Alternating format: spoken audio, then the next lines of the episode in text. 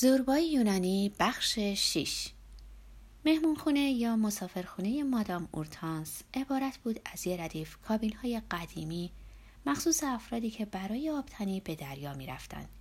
این کابینا به همدیگه مرتبط بودن.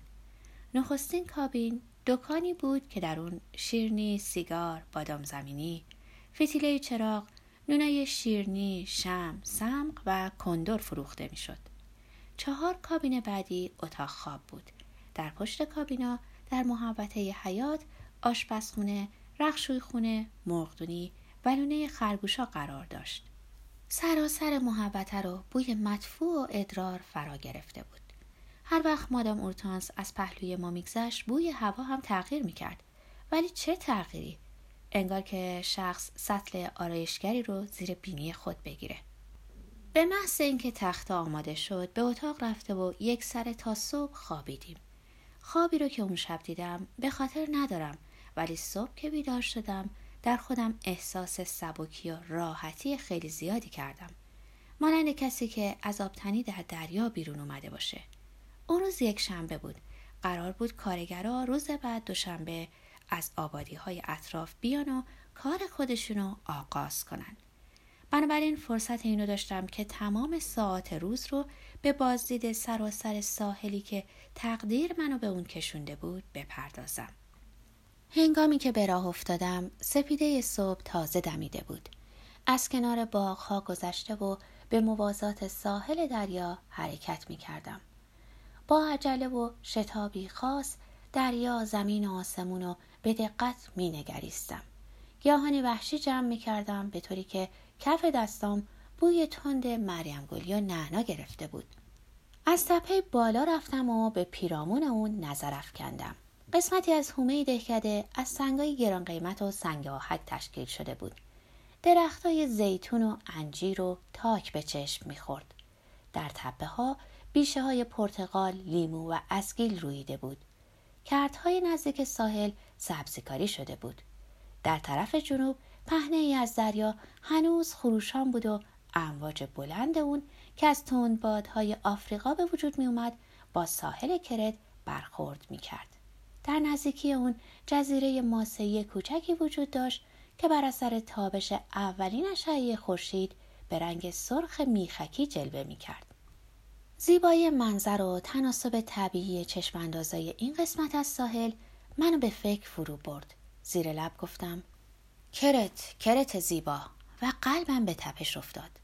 از تپه پایین اومده و بر لب آب به گردش پرداختم. دخترای جوون با روسری هایی به سفیدی برف چکمه های بلند و زرد رنگ و دامنای پرچین صحبت کنن از راه رسیدن. می‌رفتند تا در دیر سفید رنگی که تابشی خیره کننده داشت در مراسم مقدسی شرکت کنند. در همین موقع ایستادم. به محض اینکه چشم دخترها به من افتاد ساکت شدن و خندهشون قطع شد.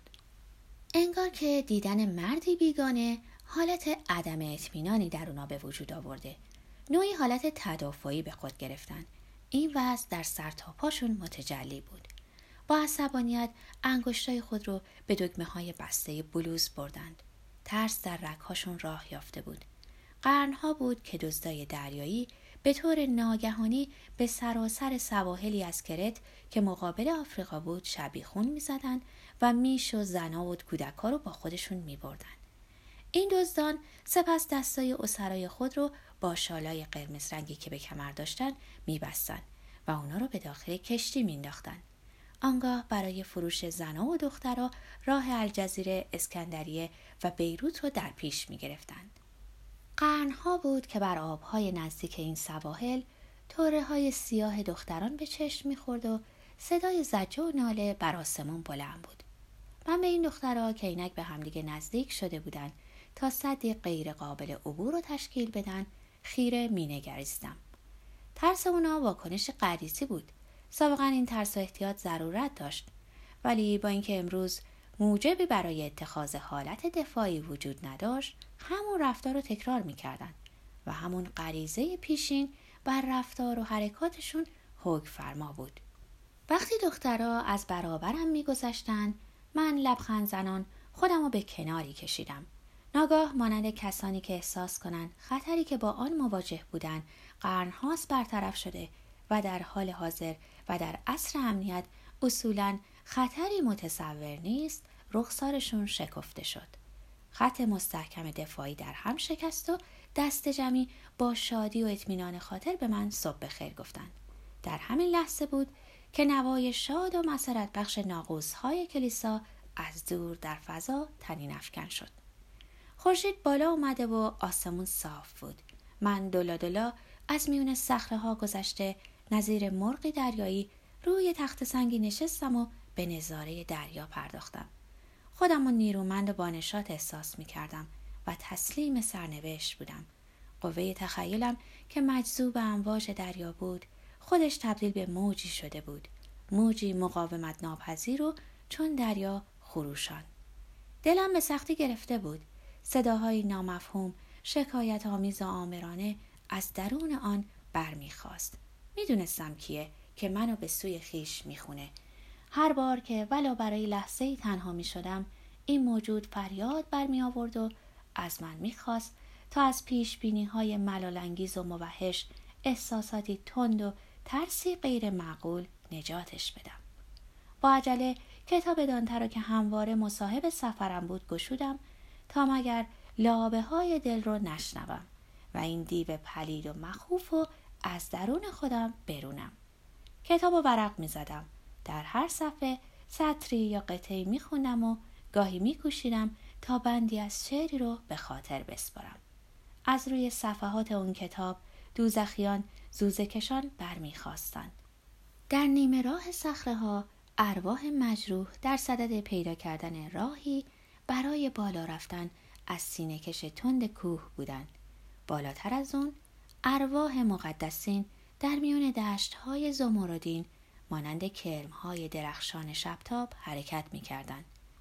ضمن خوندن این اشعار رنج می بردم. انتظار بهشت رو داشتم و از سعادتی جاودانه بهره می بردم. ناگاه کتاب و بستم و چشم به دریا دوختم. مرغی نوروزی بر سطح آب نشسته و همراه با امواج بالا و پایین می‌رفت. چنین مینمود که خودش رو فراموش کرده و خیشتن را بی اراده به امواج دریا سپرده. از اون فراموشی و این تسلیم لذتی احساس می کردم. جوانی آفتاب سوخته و پا برهنه در امتداد ساحل به طرف من پیش می اومد و اشعار عاشقونه می خوند. شاید الهامی رو که این اشعار بیانگر اونا بود درک می کرد چون صداش رفته رفته گرفته تر می شد و به آهنگ آواز جوجه خروسی می گرایید. اشعار دانته صدها سال در کشور شاعر ایتالیا خونده شده بود و همان گونه که غزلیات عاشقانه دخترها و پسرا رو برای عشق آماده می‌کنه این اشعار فلورانسی آتشین نیز جوانای ایتالیا رو برای روز نجات آماده می ساخت. نسل بعد از نسل همه با روح شاعر درآمیخته و سرانجام اسارت و بردگی رو به آزادی مبدل ساختند. یه دفعه از پشت سرم صدای خنده ای شنیده شد و منو از اوج عالم دانتهی فرو کشید. اطراف رو نگاه کرده زوربا رو پشت سرم دیدم که صورتش از شدت خنده سراسر چین و چروک شده بود. با صدای بلند گفت خب ارباب تا حالا که بد نشد. خوب شروع کردی. ساعت هاست که دنبالت میگردم. چطور می‌تونستم حد بزنم که کجا هستی؟ و چون دید من جوابی ندادم چنین ادامه داد. ظهر گذشته مرغم پخته و حاضره اگه بازم سب کنی گوشتش متلاشی خواهد شد آره می‌دونم ولی گرسنه نیستم. زوربا در حالی که با دست روی زانوی خود میکوبید گفت چطور گرسنه نیستی؟ تو که از صبح تا حالا هیچی نخوردی. باید به این بدن غذا رسوند. غذا برای بدن به منزله جون و روحه. ارباب کمی هم رحم داشته باش. بذار بدنت هم چیزی بخوره. درست فکر کن. جسم ما به منزله چارپاییه که بر اون سواریم. اگه خوراکی به اون نرسونی ما رو در نیمه راه خواهد گذاشت. سالها بود که من از لذایز جسمانی بیزار شده بودم و حتی المقدور در خفا غذا میخوردم. انگار غذا خوردن رو کاری شرماور می‌دونستم. ولی برای اینکه زوربا بیشتر قرقر نکنه گفتم خیلی خوب الان میام. به طرف ده به راه افتادم. عبور از میون صخره ها به تندی انجام می گرفت. به همان سرعتی که ساعتهای راز و نیاز و شاق میگذره. برقاسا زوربا با تردید پرسید. درباره لیگنیت فکر می‌کردی؟ خنده کنان گفتم. پس می‌خواستی درباره چی فکر کنم؟ از فردا کارا شروع می‌کنیم. لازم بود محاسباتی انجام بدم. زوربا در حالی که با احتیاط قدم برمیداشت پرسید. خب نتیجه محاسبات چی شد؟ بعد سه ماه دیگه باید بتونیم روزانه ده تن لینیت استخراج کنیم تا مخارجمون تعمین بشه. زوربا بار دیگه به من نگاهی کرد ولی این بار نگرانی و استراب در وجناتش مشهود بود. پس از لحظه گفت لعنت بر شیطون آخه مرد حسابی. برای محاسبات جا قطع بود که کنار دریا رو انتخاب کردی.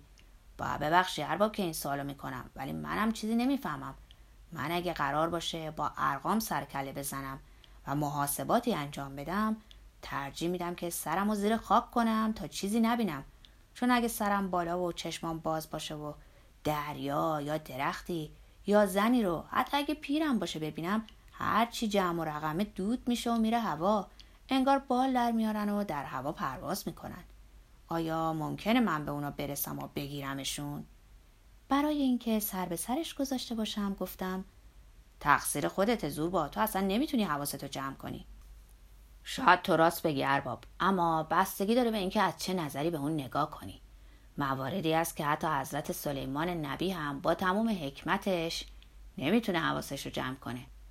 ببین ارباب یه روز به دهی کوچیک رفته بودم. پدر بزرگ پیر 90 ساله ای مشغول کاشت یه درخت بادون بود.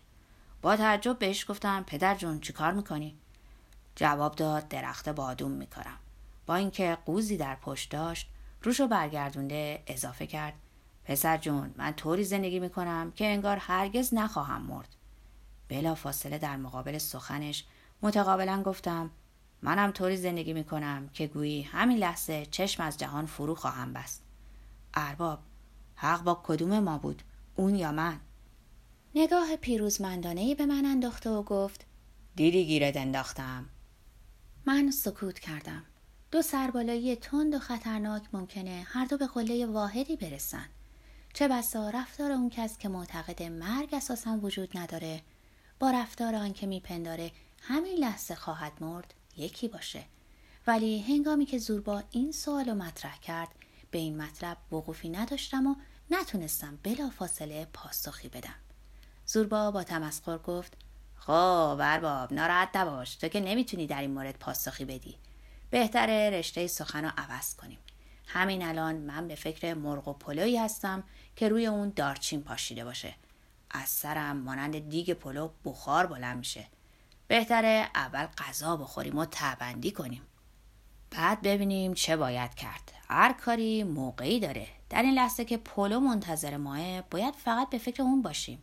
فردا لیگنیت منتظرمون خواهد بود و به اون خواهیم پرداخت. از این شاخ به اون شاخ پریدن که درست نیست. وارد دهکده شدیم. زنا در درگاه خونه ها نشسته و سرگرم وراجی با همدیگه بودن. پیرمردا ساکت و خاموش به تکیه کرده و آهسته گام بر می داشتند.